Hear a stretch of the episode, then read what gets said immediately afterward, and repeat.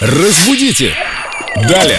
С нами Виктория Полякова, культуролог, знаток русского языка. У меня такой вопрос крутится на языке, я даже не знаю, задавать его или не задавать. Сколько слов-паразитов можно использовать в своей речи, чтобы ну, не показаться совсем уж каким-то серым, необразованным, отсталым человеком? Привет, Вика, очень хороший вопрос. Привет, ребят. Иногда такие слова срываются с языка, мы успеваем укусить себя за язык, но поздно, слово же не воробей. Это точно. Интересный вопрос, да, но здесь же суть не в том, чтобы количество этих слов-паразитов, именно каких-то разновидностей этих паразитов. У людей очень часто бывает одно или максимум парочка слов-паразитов, которые они постоянно внедряют в свою речь. Именно поэтому эти слова и становятся паразитами.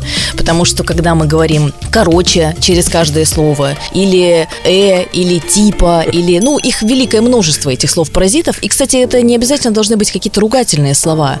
Это не обсценная лексика, это просто безобидные слова-паразиты, которые постоянно через каждые несколько слов вкрапляются в речь человека и делают ее не очень благозвучной. Предлагаю разобрать слово «блин», которое, на взгляд школьников, кажется безобидным.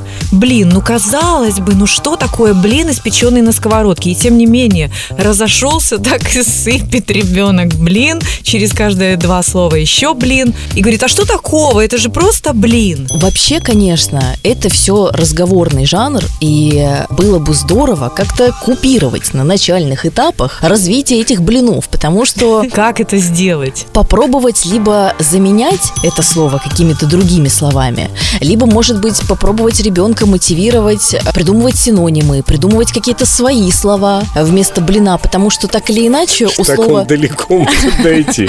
Э, у слова «блин» есть определенная негативная окраска краска. И понятное дело, что речь идет совсем не о блинчике, которые жарят на сковородке, а это вот в некотором роде ругательство, как Ёшкин кот разбирали. То есть это все синонимы более таких тяжелых э, ругательных слов, и все же надо бы избегать, особенно детям их в употреблении э, в своей речи.